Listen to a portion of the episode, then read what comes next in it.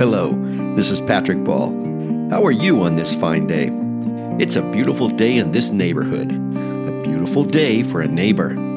Welcome to On the Fly, a podcast about whatever comes to mind, really. In this episode, we remember moments. We don't remember days, we remember moments. Wrapped in the cozy warmth of a down bag, I'm jolted awake from a deep slumber. Nature calls. The rustle of my sleeping bag shatters the silence. The sweet aroma of the mountain air fills the senses, and that ever present biting, cool, crisp air on your cheeks. It's day three of my first wilderness backpacking trip in the high Sierra Mountains. Elevation 10,500 feet, 20 miles southwest of Bishop, California, camped at Dingleberry Lake. The zipper moans as you free yourself. Then the struggle to find your wool sweater, pants, and shoes to stumble into the brisk morning air. Another zipper whines as you quietly crawl to escape the protection of your mountain shelter. Darkness surrounds you. It's early morning, late summer. It's tranquil, except for the soft gurgle of the trout stream that lulled you to sleep last night. Finally, clear weather. The rains have stopped. Millions of stars twinkle like tiny sparkling diamonds against a pitch black sky. Orion the Hunter is visible in the eastern sky. Careful inspection, you can see the nebula glow. Will it rain today? We need to break camp. No rush. Time on the mountain passes at a gentle pace. Has it only been three days? The deluge of rain, sleet, and snow on the high peaks is but a memory now. However, this morning it's cold, crisp, and clear. Ah, a pristine sky. It looks like we can expect another beautiful day in the high Sierra Mountains. My camping partner emerges from hibernation, his tent covered with a layer of ice. Shaking off the cold, he says in a whisper, Let's shoot the sunrise on these peaks that surround our campsite.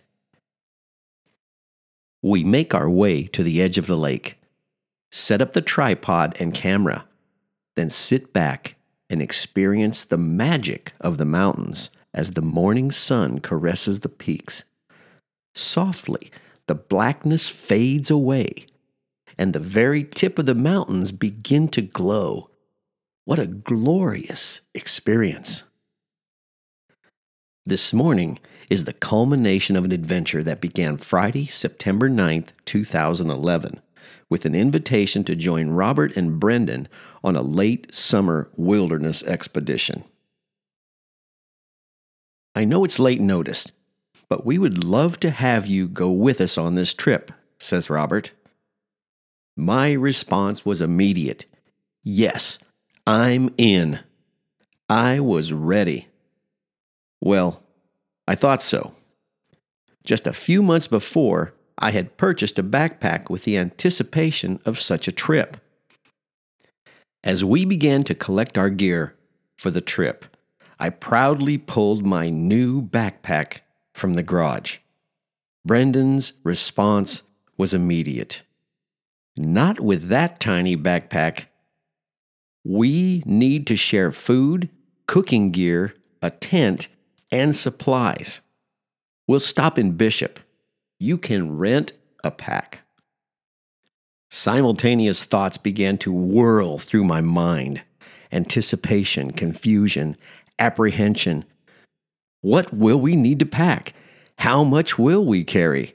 Three days? Will I be able to pack the necessary load and keep up?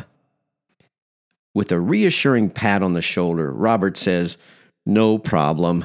It's easy, you'll see. So, with that assurance, we set off. We packed the truck to the hilt with equipment, food, and supplies for our weekend adventure in the Sierras. Yes, this was a glimpse of my first wilderness mountain adventure.